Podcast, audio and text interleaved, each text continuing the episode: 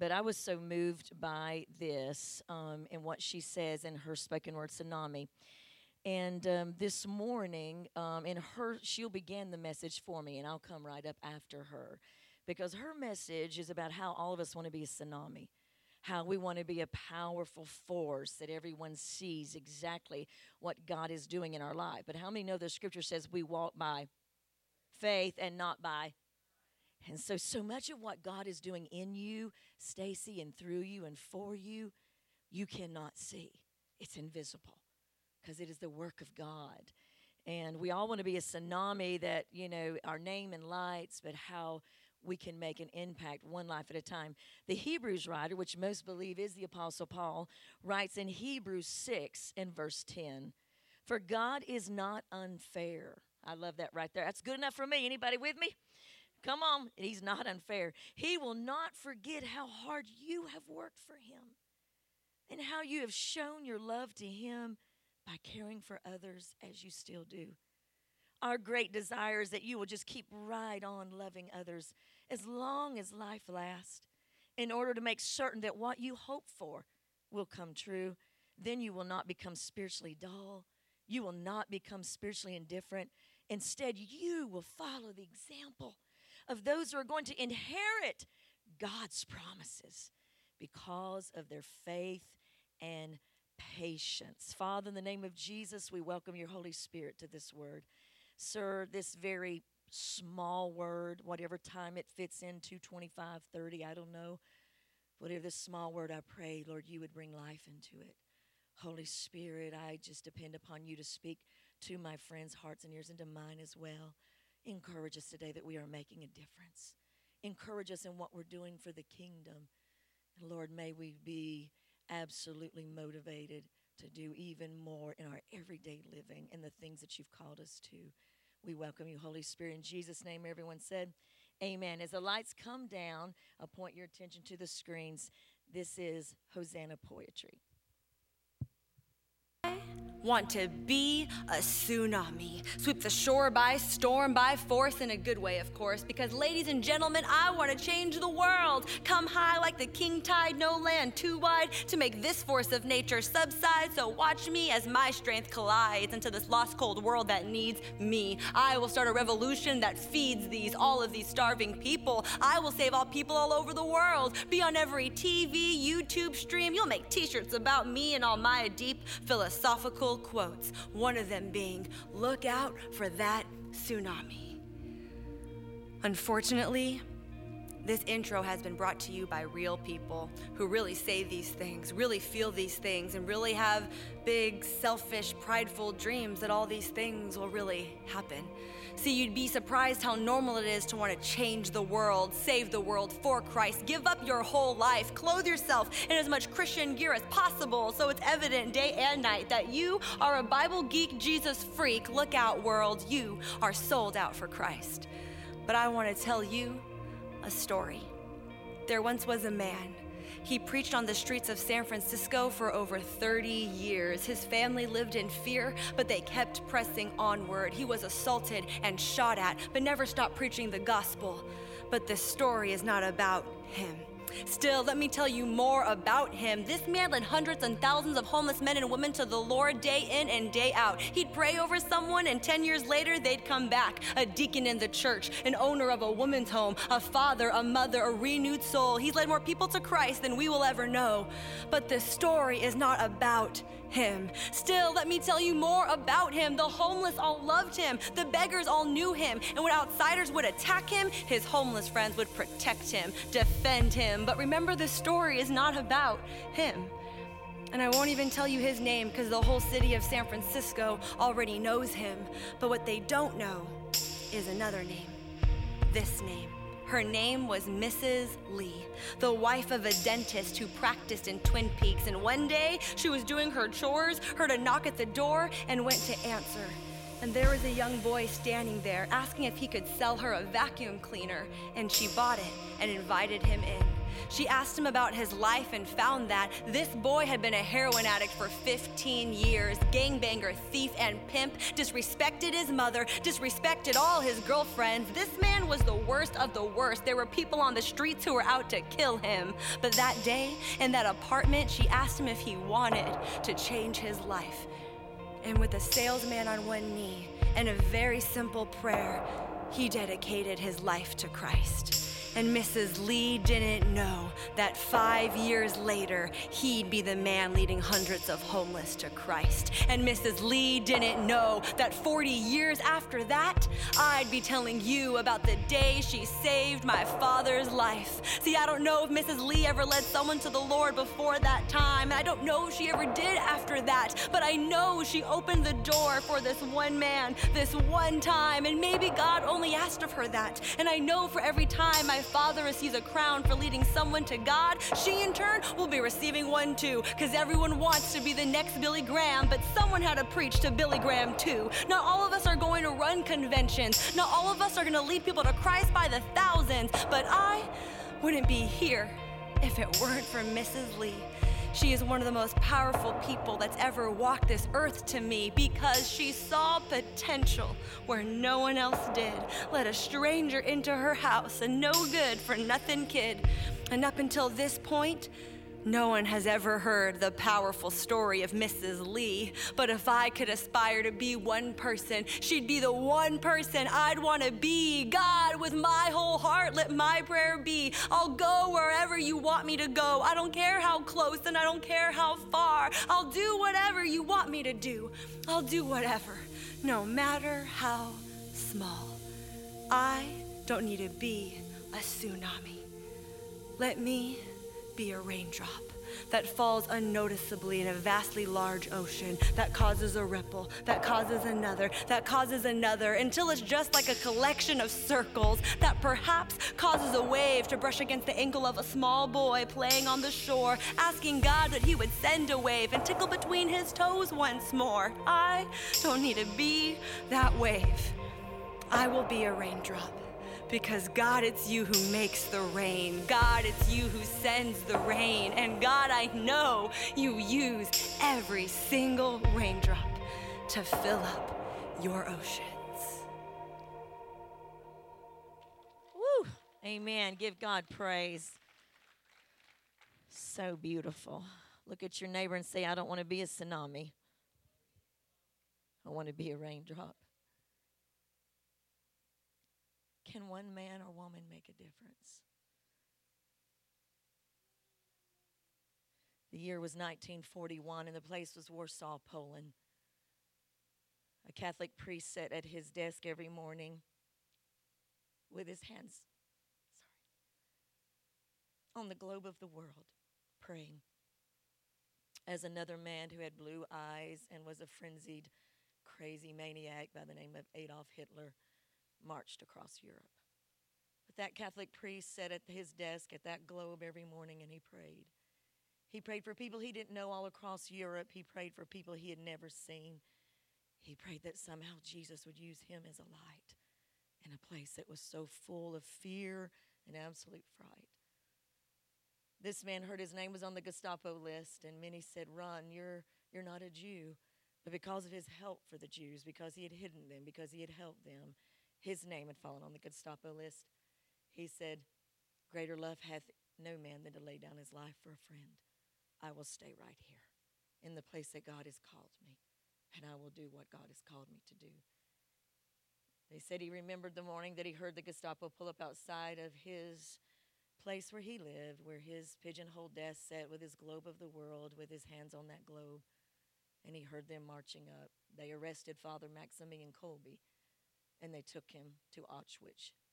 Auschwitz at this time had become a well oiled killing machine, a place that unfortunately books have been written about, novels have been penned about, movies have been scribed about and put on screens about. And Auschwitz was a place of ultimate death. The stench of death was in Auschwitz. But Father Maximilian Kolbe, a priest, was a inmate there with many Jews, and he became Jesus with skin on to them. And he loved them and he walked with them and he shared with them. And then one day a man escaped from Auschwitz. And if you escaped, that was the ultimate death for the whole camp.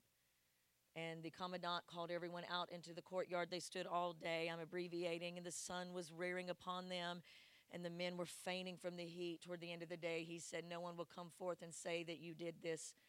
So I will kill 10 men and put them in the starvation bunker in the place of the one man that escaped.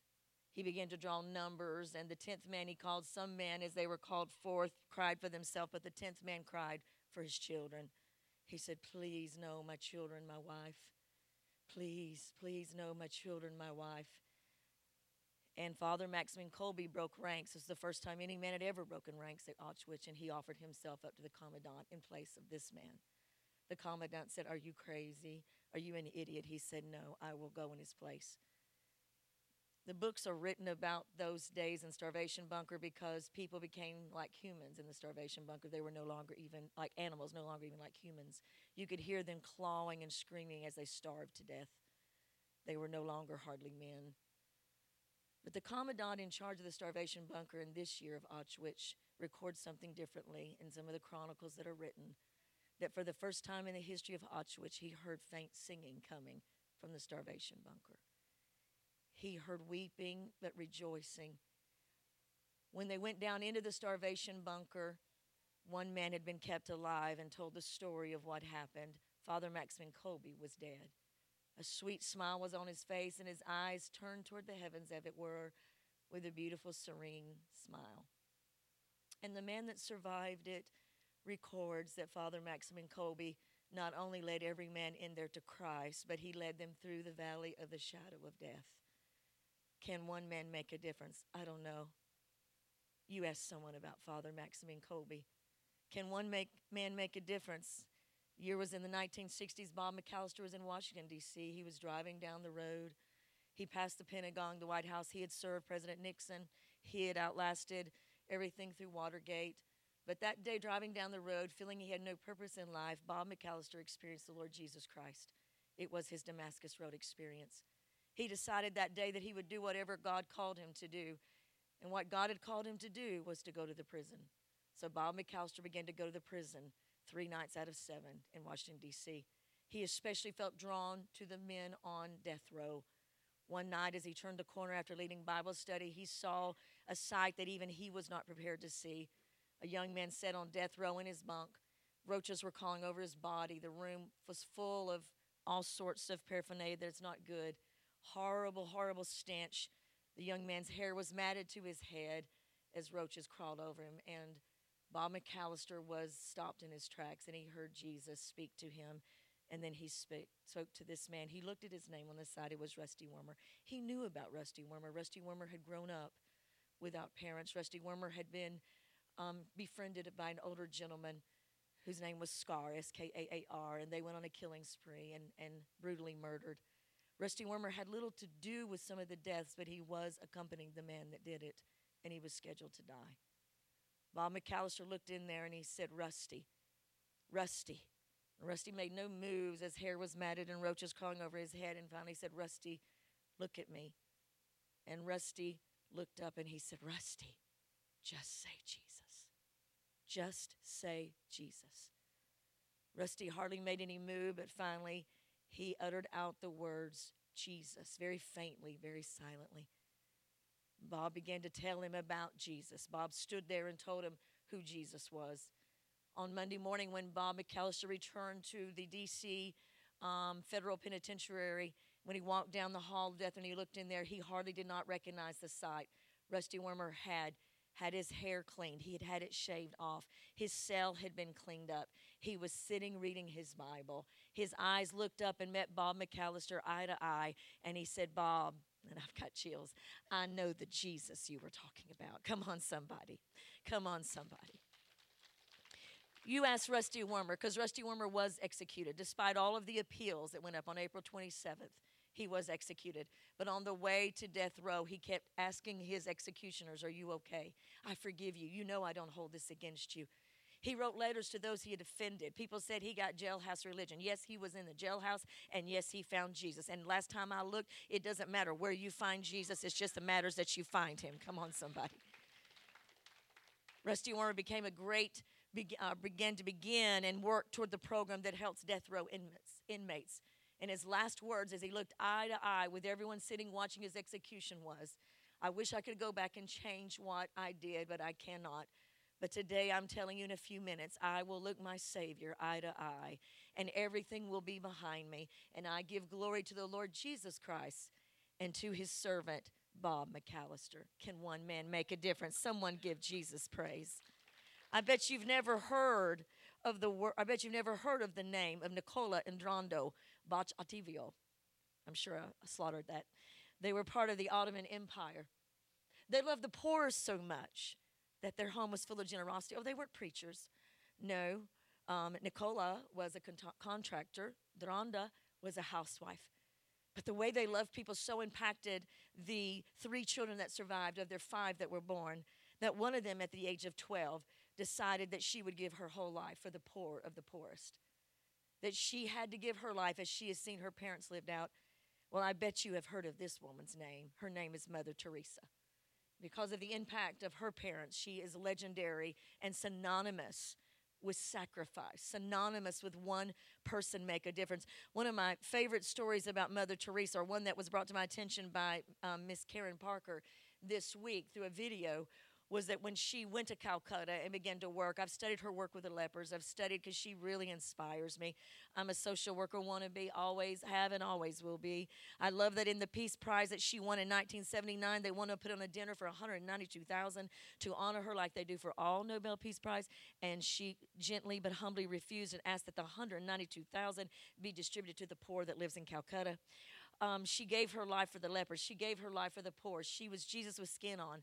But when she went there and she saw no school for the homeless children, she took her foot and she asked God, What can I do? And He said, Start her foot and then a stick. Start writing out the alphabet in the sand. And so she began to do that, and homeless children began to gather, and she began to teach them with her foot or her, her stick the alphabet and then she opened a school. Can one woman make a difference? I believe they can. Can you make a difference? I believe that you can. By using what you have, where you are, where God has placed you this day and this hour, not waiting for somewhere greater, not waiting for somewhere bigger, not waiting for somewhere that looks more powerful, but using whatever you have in your hand despite your limitations where you are because Jesus is inside of you. Amen.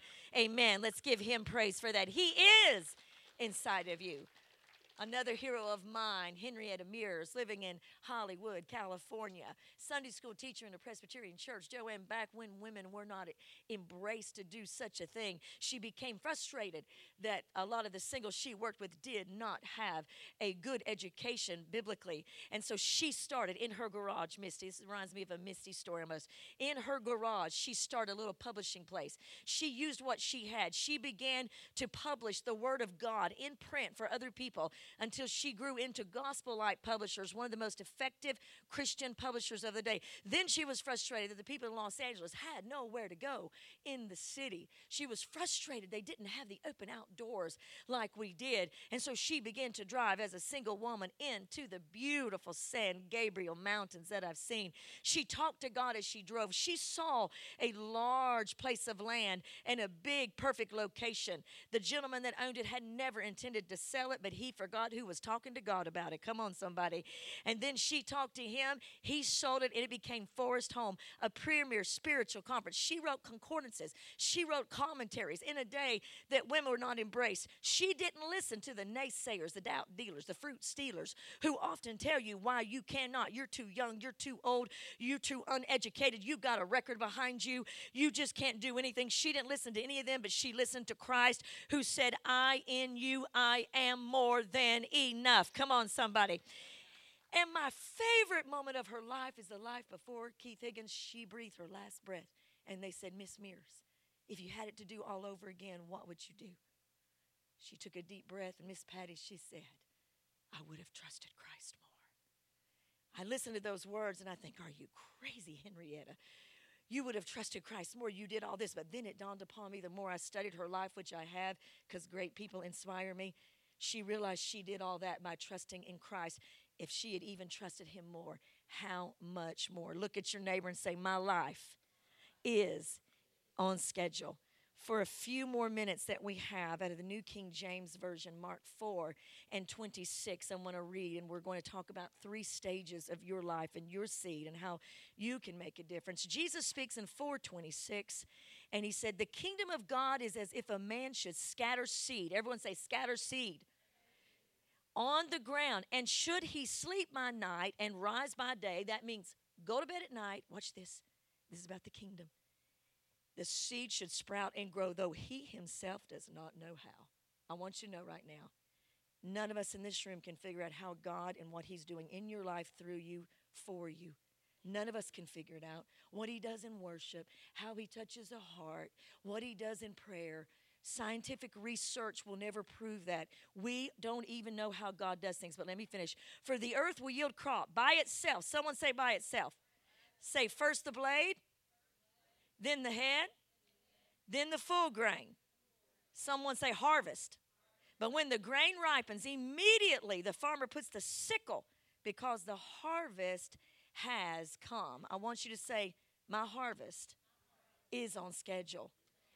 You see, we're in stages we see in this scripture this morning about your life making a difference, about you being encouraged that what God is doing in you, through you, and for you, He's doing on time. Warren Buffett recently is a very wealthy, wealthy man. Most of us know that name. He said people are always looking for a get rich quick scheme. He said some things and all things take time. Everyone say take time. Anyone ever had a baby in this room? Raise your hand. How long did you carry that baby? Nine months.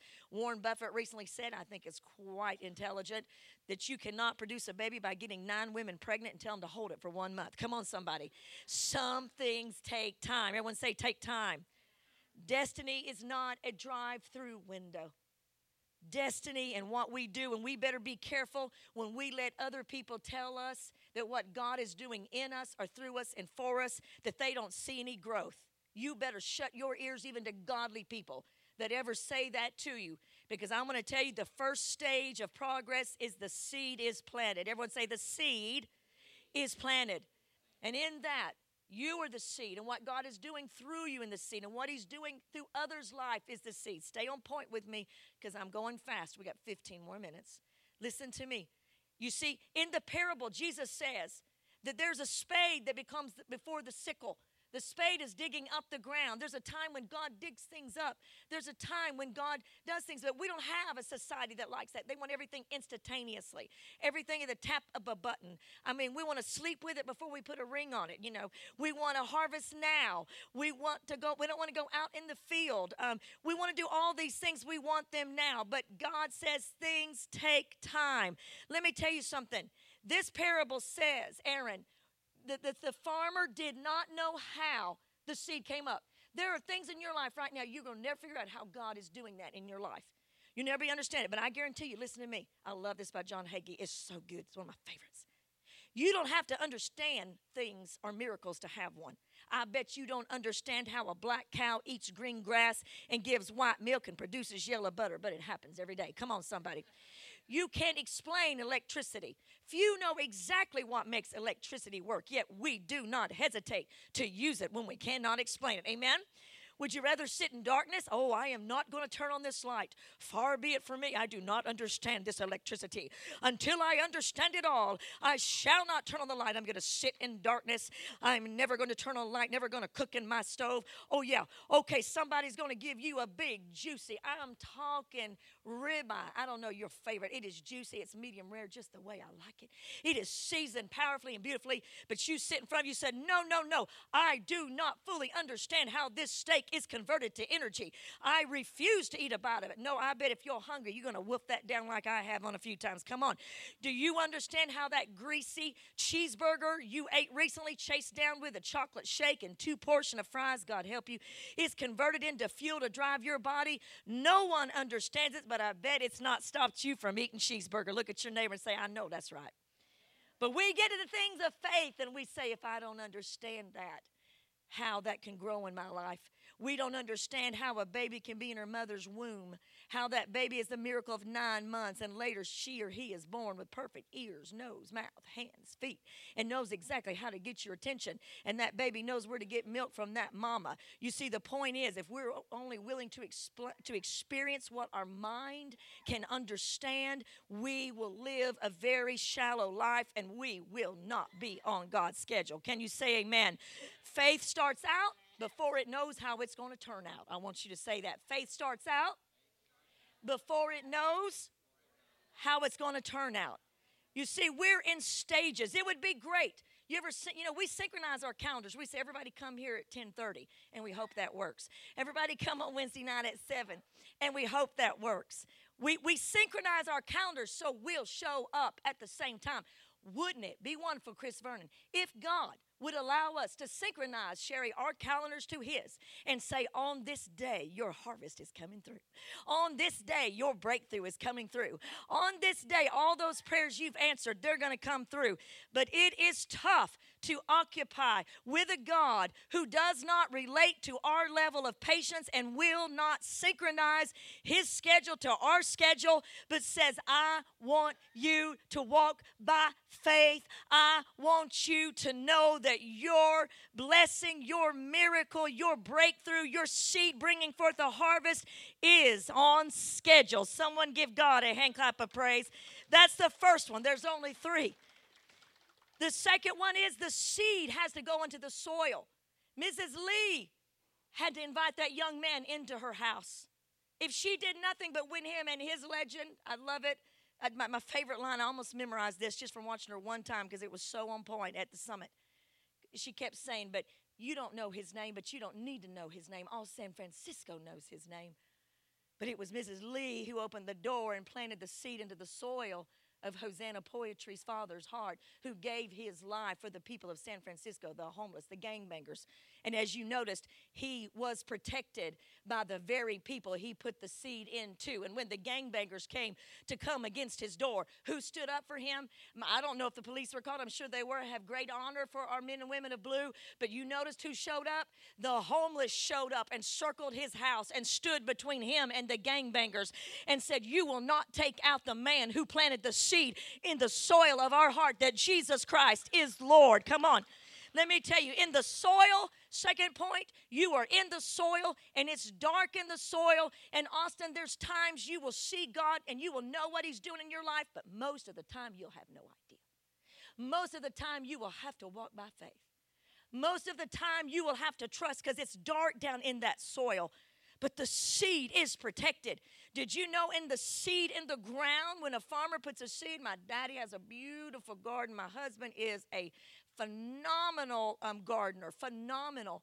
And uh, when I see him throwing out the seed, and then he always loves me to stand at his, we call it his devotional window, and he'll say, Look over there, look at that, that's coming up. Look, that's going to come. I said, how do, how do you know that's going to come up, baby? I know because I planted it. But you see, in the seed, those that are seed bearers, the seed is protected with a hard shell.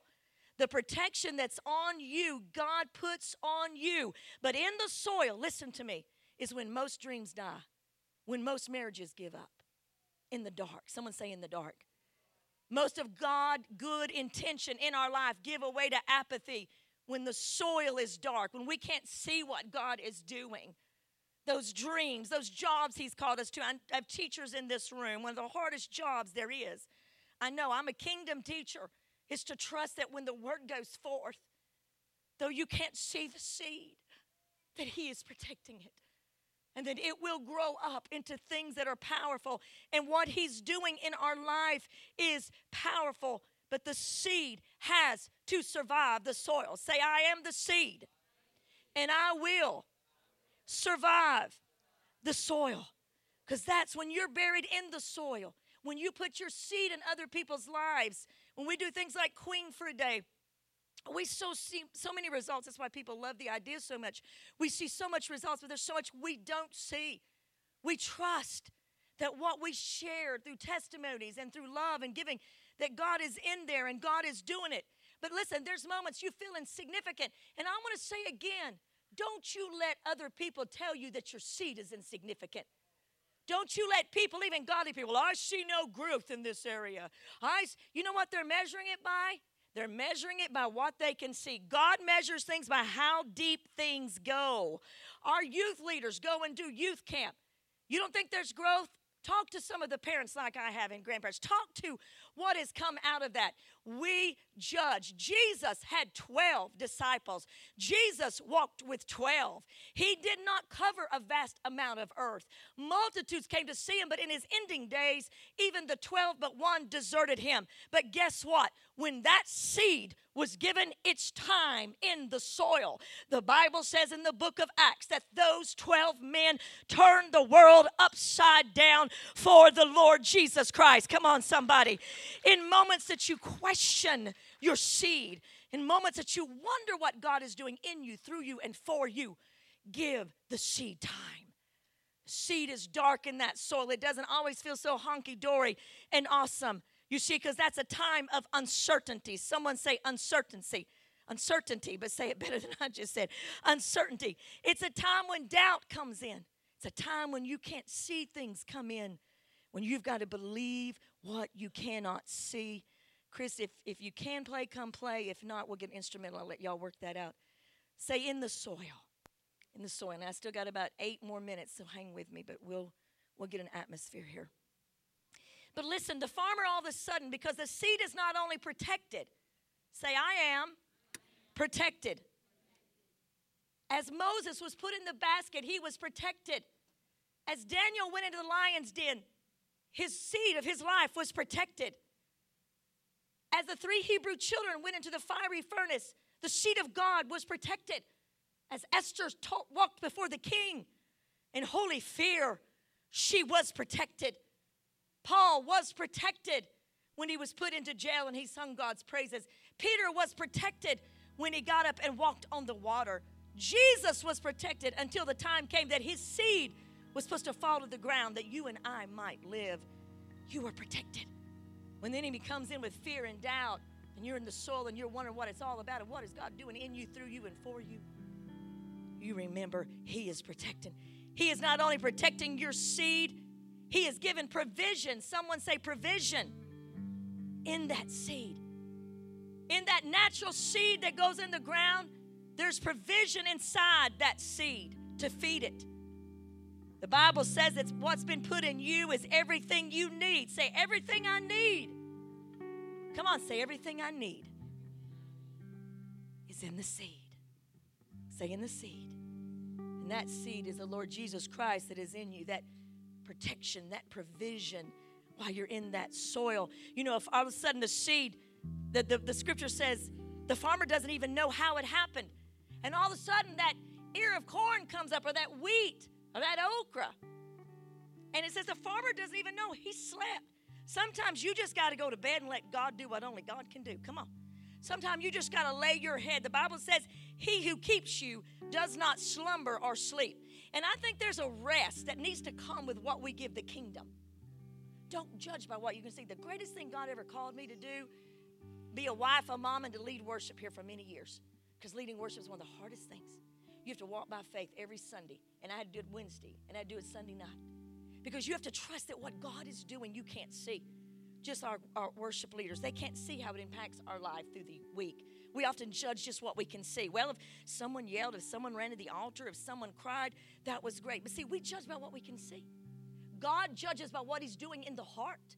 That's why you'll always hear me thanking Him for what He's accomplishing that I cannot see because I know what He's done know conferences I've gone to and come away from, and everybody was looked like they were having a, you know, God's in the midst of them encounter with God, and I really was just serving people But somewhere down the road driving, somewhere down washing dishes, the Spirit of the Lord would just come and I begin to weep and I would know that He's accomplished. Or I'd find that I had more wisdom that I used to have. Say, God is on schedule. But the farmer may say, My goodness, I can't believe that seed just sprouted up. Harvest is the third stage.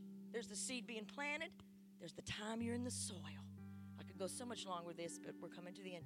And then there's the harvest. That's when you see the result. God will always give you those aha moments. that you can see. Miss Sherry, that a student gets it. Miss Gail, that a student gets it. One out of 50.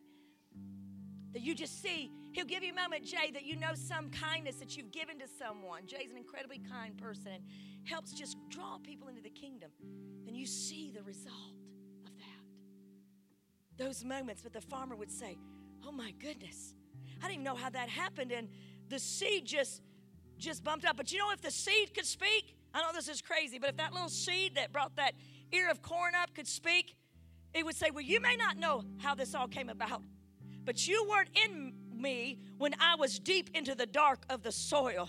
You weren't in me when I was afraid. Can I, can I get a witness from somebody about your life? When I didn't know where the next breath of oxygen was coming from. When I did not know when my breakthrough was coming from. You weren't with me in the soil, but He put the provision, He put the protection in my life. Most of you in this room, including myself, cannot tell each other how we survived the last hell we went through. All we know is we survived, we're alive, and standing by His grace. Somebody give Jesus praise. That moment of harvest, it's coming. That moment, Abraham at a 100 years old was still on schedule. Your life is on schedule. When you trust in God, your life is on schedule. When you believe in Him for Lord, whatever you're doing in me, because that's one thing, He's making you like Jesus. Five more minutes. It's one minute to 12. Can I have five more minutes? I can I have five more minutes? Okay, I promise. So I've said this before, I'm going to say it again. When God spoke to Pastor Hank about pastoring here, um, so many years ago. I've lost count now, 20 something plus years ago, long time. And I resisted him. But anyway, as I got on this, another story how I got on the same page with him. He heard from God. He, this property was about to be purchased out from underneath us. But here's the deal I was preaching for a good friend of mine who now is so known around the world, Pastor David Cooper, and pastors one Mount Paran. It's just a famous, famous church in Atlanta. And um, I was preaching for his wife, and I was in the back seat. They were taking me out to a lovely dinner and I said to him, Pastor David Cooper, why would God call us to Cleveland? Why Cleveland? Why not Hawaii? Come on, somebody. Why not? I mean, Pastor wanted to go to Tampa, Phoenix, Los Angeles. And I said, and you know, sometimes Mish, I've said this before, but I hope you'll you'll get this too, because it's really been a life lesson. Sometimes we don't know what we thought people were going to say until they say the opposite of what we thought they were going to say. I mean, you don't even realize what you're thinking about yourself. And he took a deep breath. He goes, I'll tell you why. He stopped the car. He turned around. He said, because, and I thought he's going to say, because you're just way too talented. You're so gifted. You and Hank both, and you're so darn cute. I mean, really, you know, we were young and cute. And you're just so gifted, and he's such an evangelist, and you, you can sing a song before he preaches, and y'all just gonna turn the world upside down. And I didn't know that I expected him to say that until he said something so opposite, because he's a great man of the word. He said, because that's the best place God can kill you, and God can make you look like Jesus Christ. And the Holy Spirit can transform you to walk and talk like Jesus and make you kind and compassionate and merciful and good and, and, and walk after Him. He'll break you there, He'll kill you there, He'll destroy you then, and then He'll raise you back up to look like Jesus. Come on, somebody. I remember being such a young thing, thinking, wow, that is not what I wanted to hear. And then my heart was revealed, and I'm not embarrassed to tell you what I thought. I'm 55 now, and thank you, God. So much of those young, I want to be a tsunami. My name in lights is gone. I now want to be the seed that goes deep into the soil. I was talking to two white people at a very uh, cultural wedding I performed yesterday at OCI in the heat. That's another story. It was so hot, people. And um, they were asking me about my ministry. They had been impressed by the way the God had done through me during the wedding. Uh, anyway, and they asked me how I got to the place I did and what I did. They were from Georgia, and I told them about Queen for a day. And then I just went to preach to them about how important it is to make your life matter for eternity. How important it is to do the things that now we don't want to be in lights. Say, I can and I will make a difference. Yes, you can. Can one man or woman make a difference? I don't know. Father Maxman Kolbe, Bob McAllister, Henrietta Mears, Mrs. Lee. Think about them. You say, Well, I'm not qualified. Yes, you are. Yes, you, with all your frailties, your weaknesses. the things you think you got right, the things you think that are out of line with God's word. Yes, you, you, you, you, you, and me. Every one of us, weak, human, frailing of people. We are the right people called. And we can make a difference. And sometimes you've just got to put that seed and rest in God because He will give you harvest moments. Jennifer, you will see moments that you've made a difference. You will see moments, God will pull back the veil down there at the Justice Center, Officer Parker, and you will see you've made a huge difference.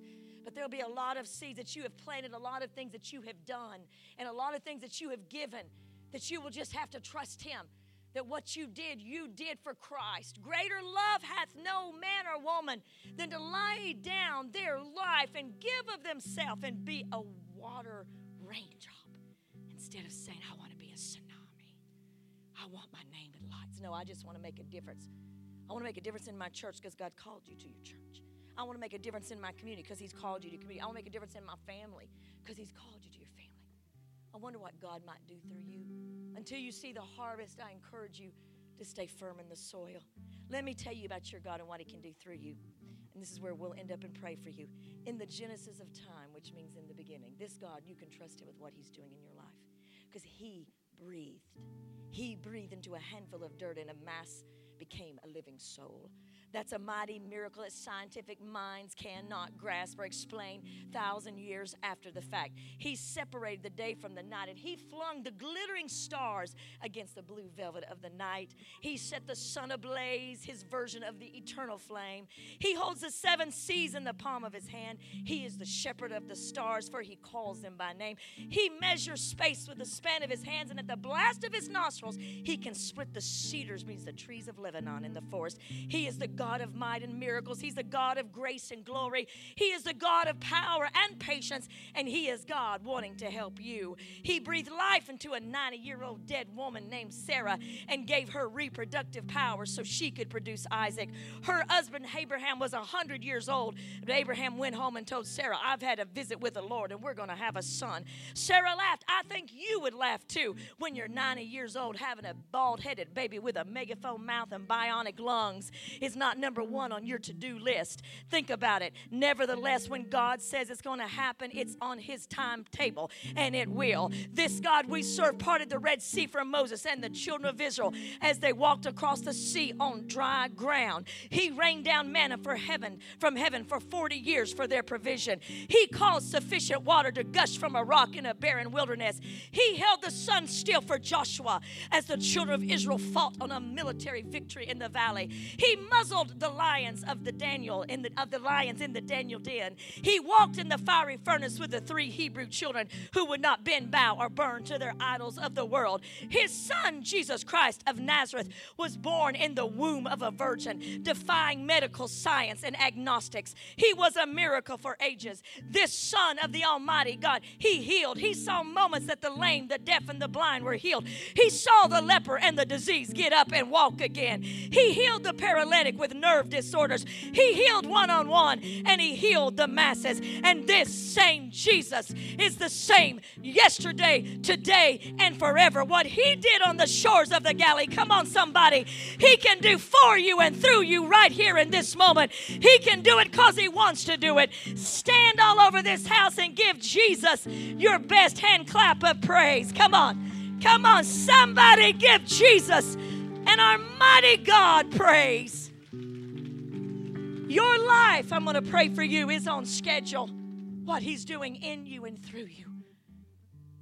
Don't look to be a tsunami, look to make a difference where you are. It gets sweeter. The great movie War Room was written about a 91 year old white woman, a beautiful black woman plays the part. It was her Bible they used. I bet when she prayed, the Kendrick brothers, who have written so many great movies, Face the Giant, all of them, all of them, War Room.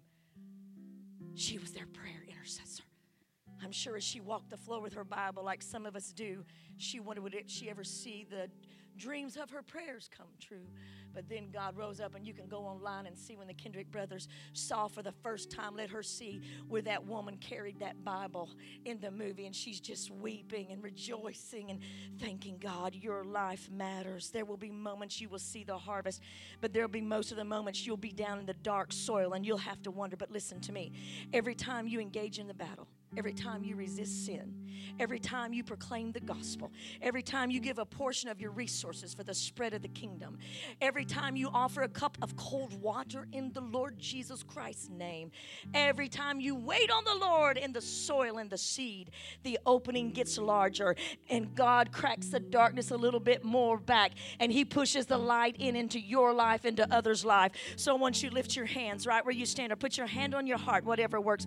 Father, in the name of Jesus, I pray for every man and woman in this room, every young person, every child in the children's ministry, every sound man, every worship leader, every brother and sister I have in this room. Lord, we are the ones that can make a difference. We are the history makers. We have been called for a purpose. There's so many times we can't see what you're doing in us, causing us, changing our shape, just like the seed